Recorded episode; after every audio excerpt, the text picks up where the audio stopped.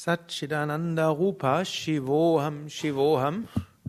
Was auch immer geschieht, meine wahre Natur ist Sein, Wissen, Glückseligkeit. Ich bin Shiva, reines Bewusstsein.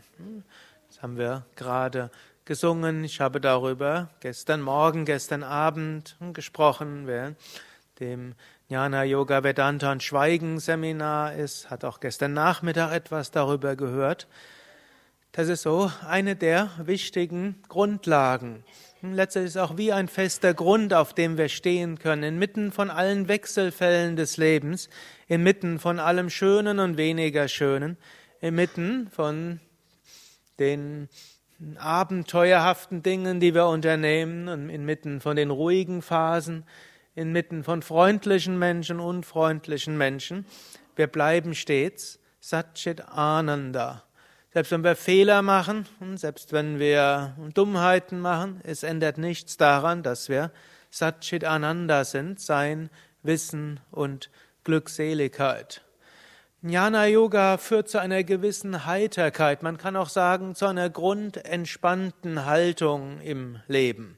Wir wissen, egal was passiert, eigentlich meine wahre Natur ändert sich nicht. Das heißt jetzt nicht, dass wir uns nicht um den Alltag kümmern sollten.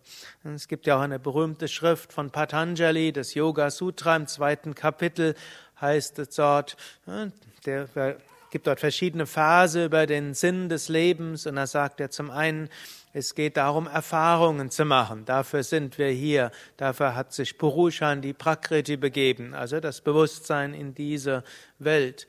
Zum anderen geht es darum, die Kräfte, die einem, in einem selbst stecken, zur Entfaltung zu bringen und die Kräfte zu erkennen, die im Universum sind. Und zum dritten sagt er dann auch, die Konsequenzen seiner Handlungen zu erfahren. Auch darum geht es. Aber schließlich geht es auch darum, dass wir zur vollen Erfahrung kommen. Wer bin ich? Zur vollen Erfahrung von Satchit Ananda. So sagt auch Swami Shivananda in dem Buch Göttliche Erkenntnis, Vedanta schließt nichts aus. Also die Erfahrungen des Alltags sind wichtig und es gehört auch dazu, sich im Alltag zu engagieren und Kräfte zu entfalten, seine eigenen Talente und Fähigkeiten zu entfalten.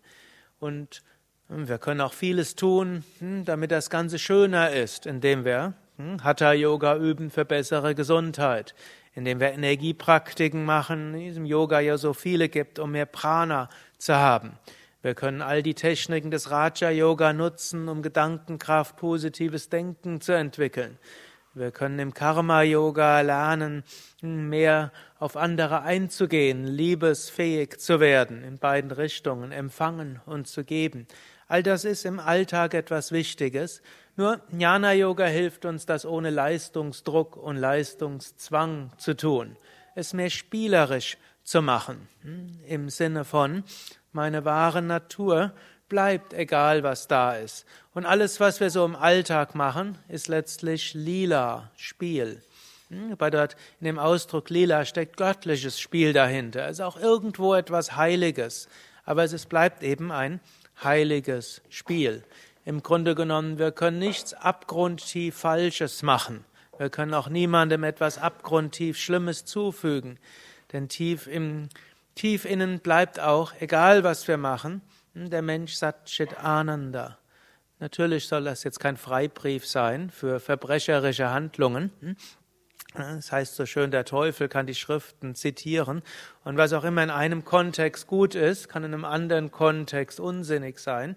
Natürlich gilt, gilt die yogische Ethik von Ahimsa, nicht verletzen, hm, gilt äh, von Satya, Wahrhaftigkeit, Aparigraha, Unbestechlichkeit, Brahmacharya, Vermeidung von sexuellem Fehlverhalten und Astea, nicht stehlen. Das sind Ideale, an die wir uns halten und so gut wie möglich halten. Wenn man in die Ethik genauer hineingeht, weiß man, es ist nicht immer alles so einfach.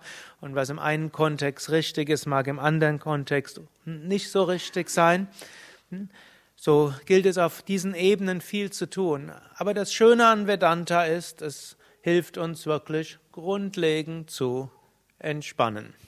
Es ist die tiefstgehende Grundlage für Entspannung. Es gibt natürlich noch eine andere Grundlage der Entspannung, das wäre Bhakti Yoga, ja, Hingabe an Gott, wo wir sagen, Gott ist alles, ich bin nur ein Instrument, ich bin ein Teil, ich bin Diener, deshalb kann ich auch loslassen.